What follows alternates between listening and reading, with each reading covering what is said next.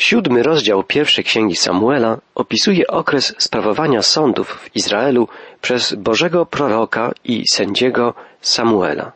Właściwie jest to czas, kiedy rządy nad Izraelem sprawuje sam Bóg za pośrednictwem swojego wiernego sługi, który przekazuje ludowi Bożą wolę, wolę Pana, a w modlitwie przychodzi w imieniu ludu przed tron żywego Boga, by prosić o jego przewodnictwo i błogosławieństwo. Pełni więc Samuel także rolę kapłana. Jest to okres czasu, w którym sposób sprawowania rządów w Izraelu jest bliski ideału. Ideału zamierzonego przez Pana dla ludu Bożego.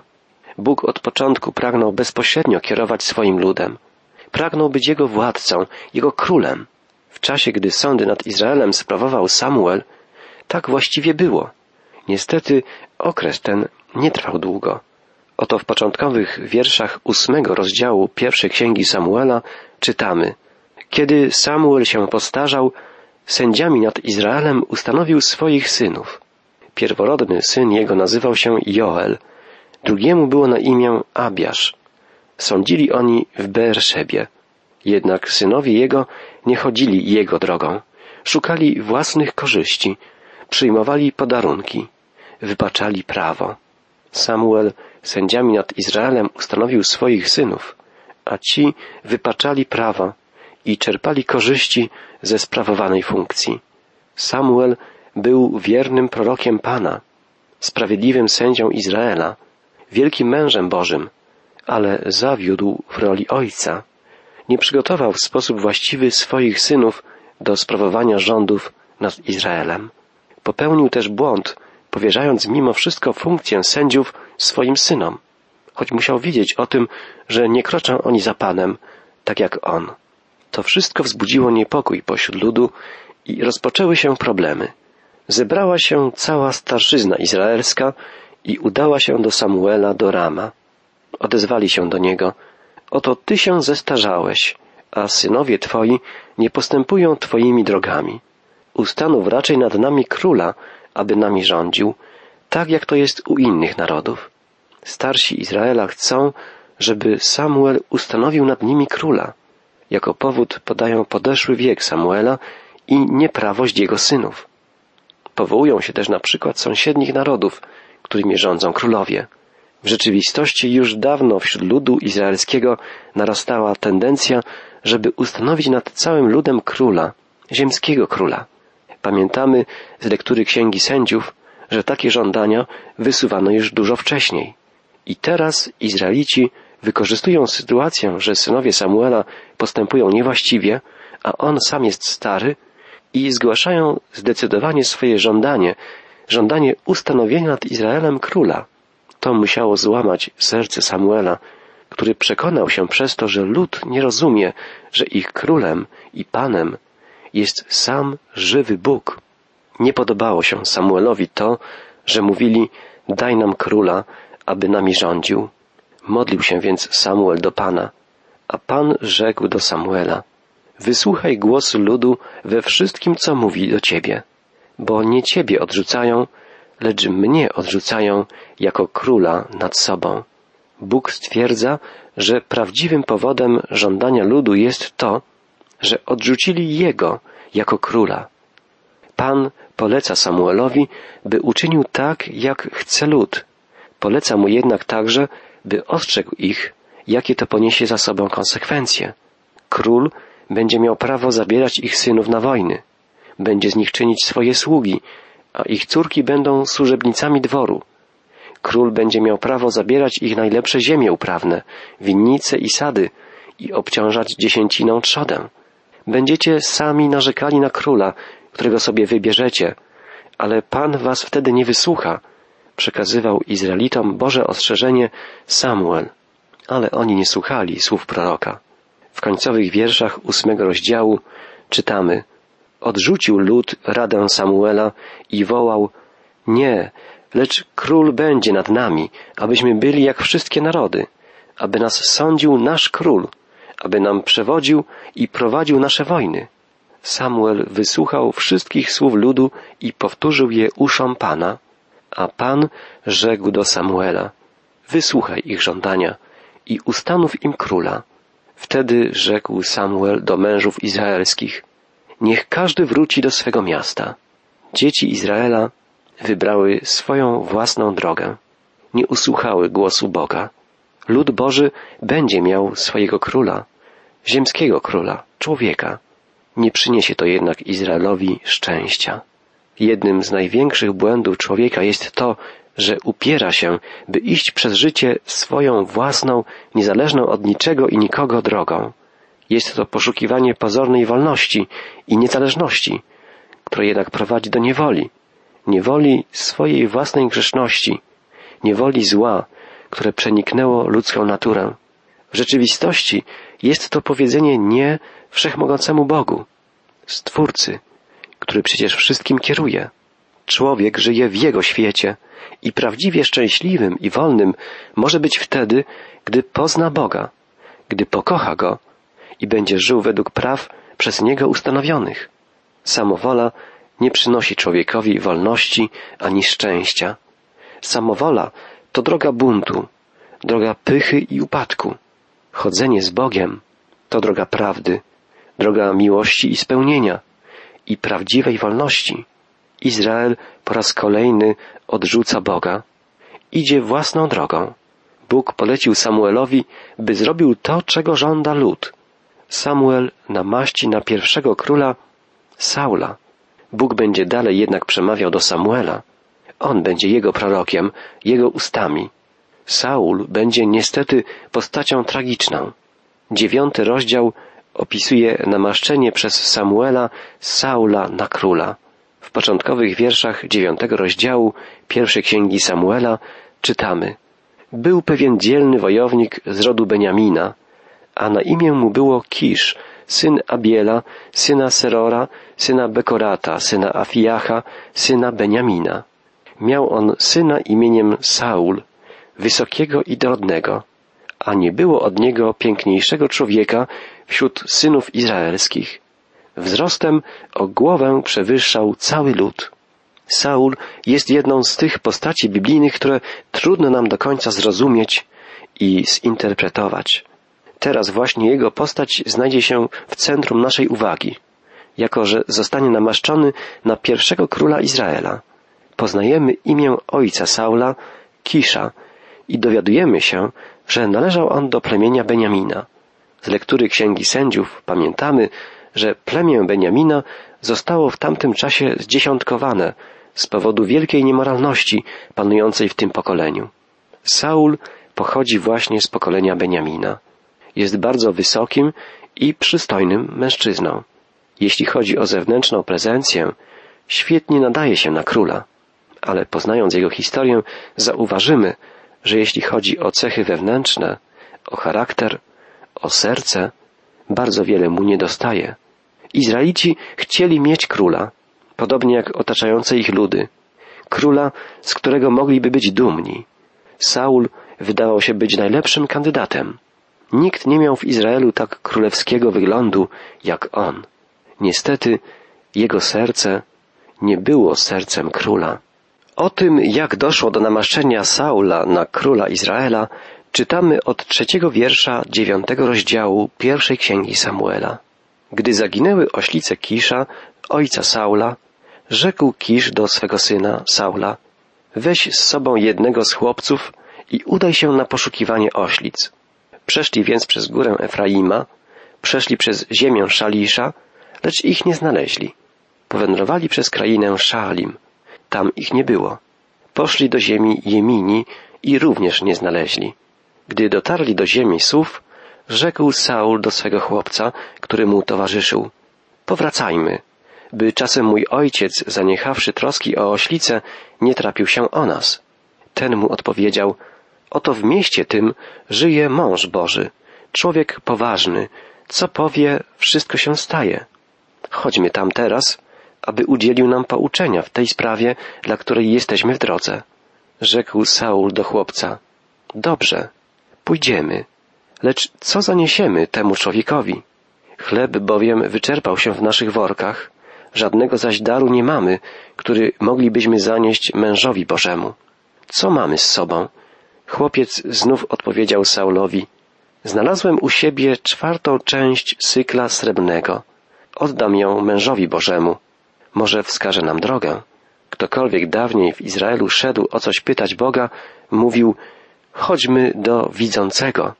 Proroka bowiem dzisiejszego w owym czasie nazywano widzącym. Widzimy, w jakich okolicznościach Saul znalazł się w pobliżu miejsca pobytu Samuela, bo to o niego oczywiście chodzi. Samuela nazywano mężem Bożym albo widzącym. W tamtym czasie tak właśnie nazywano ludzi, których dopiero później zaczęto nazywać prorokami. Owszem, Mojżesza nazywano już dużo wcześniej prorokiem, ale był on kimś w ogóle wyjątkowym. Możemy powiedzieć, że Samuel otwiera cały szereg proroków w tym ważnym okresie historii Izraela. Proroków, poprzez których Bóg będzie teraz przekazywał swoją wolę. Samuel jest ostatnim sędzią i pierwszym prorokiem. Czytamy dalej, że Saul i jego sługa poszli w kierunku miasta, w którym przebywał Samuel. Ruszyli więc ku miastu. Kiedy weszli do bramy, Samuel właśnie szedł naprzeciw nich, udając się na wyżynę. Pan zaś objawił Samuelowi na dzień przed przybyciem do niego Saula, mówiąc mu, w dniu jutrzejszym, o tym czasie, poślę do ciebie człowieka z ziemi Beniamina. Jego namaścisz na wodza ludu mego izraelskiego. On wybawi mój lud z ręki Filistynów. Wejrzałem bowiem na mój lud, gdyż do mnie dotarło jego wołanie. Niejednokrotnie Bóg odpowiada na nasze modlitwy, gdy natarczywie o coś prosimy, nawet jeśli nie jest to coś najlepszego, co mogłoby nas spotkać. Kiedy ciągle nalegamy, Bóg daje nam to, o co prosimy. Taką właśnie sytuację widzimy tutaj. Lud izraelski nalegał, że chce mieć króla. I Bóg, mimo iż wie, że nie będzie to to, co najlepsze dla jego ludu, odpowiada na ich prośby. Kiedy Samuel spostrzegł Saula, czytamy dalej, odezwał się do niego Pan. Oto ten człowiek, o którym ci mówiłem, ten, który ma rządzić moim ludem. Bóg wskazuje Samuelowi Saula jako przyszłego władcę. Nawet na Samuelu Saul zrobił duże wrażenie.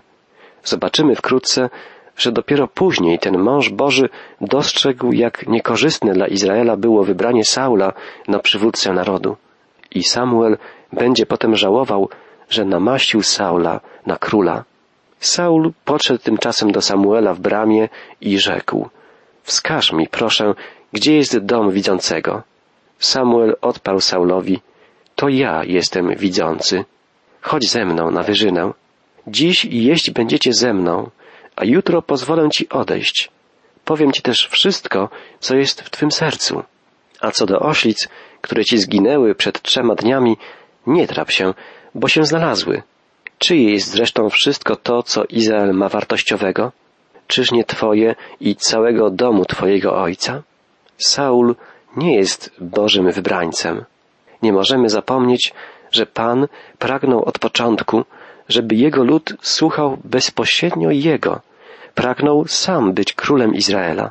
Bóg dał jednak Izraelowi króla, tak jak lud tego żądał. I Bóg wybrał człowieka takiego, jakiego oczekiwali Izraelici. Kiedy Saul przechodził pomiędzy ludem, widzieli oni, że jest wysoki, przystojny i że wygląda jak król. Bóg odpowiedział na oczekiwania i żądania ludzi. Dał im to, czego chcieli, czego oczekiwali. Saul nie wie jeszcze, że zostanie królem. Jest więc zaskoczony słowami Samuela. Odpowiedział mu Saul, czytamy, Czyż ja nie jestem Beniaminitą, z jednego z najmniejszych pokoleń Izraela, a ród mój czyż nie jest najniższy ze wszystkich rodów pokolenia Beniamina? Czemuż więc odzywasz się do mnie tymi słowami? Saul nie czuje się, jak widzimy, godny, by zostać królem. Jakże szybko się to zmieni. Samuel zabrał z sobą Saula i jego chłopca, zaprowadził do sali i dał mu miejsce naczelne wśród zaproszonych, a było ich około trzydziestu ludzi. Odezwał się Samuel do kucharza. Podaj tę część, którą ci przekazałem, o której też powiedziałem ci, zatrzymaj ją u siebie. Kucharz podniósł łopatkę i to, co było przy niej, i położył przed Saulem. I odezwał się, Samuel, Oto, co pozostało, leży przed Tobą. Jedz.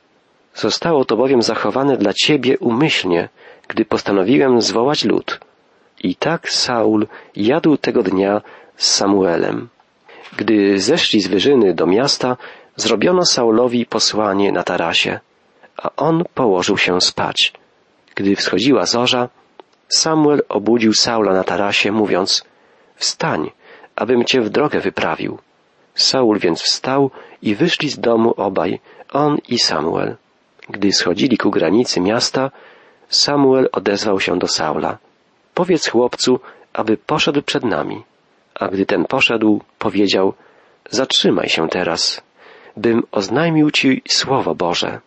Widzimy, że wszystko zostało przygotowane, by Samuel namaścił Saula na króla. Opis tego wydarzenia znajduje się już w następnym, dziesiątym rozdziale pierwszej księgi Samuela. Czytamy tu w początkowych wierszach. Samuel wziął wtedy naczynko z olejem i wylał na jego głowę.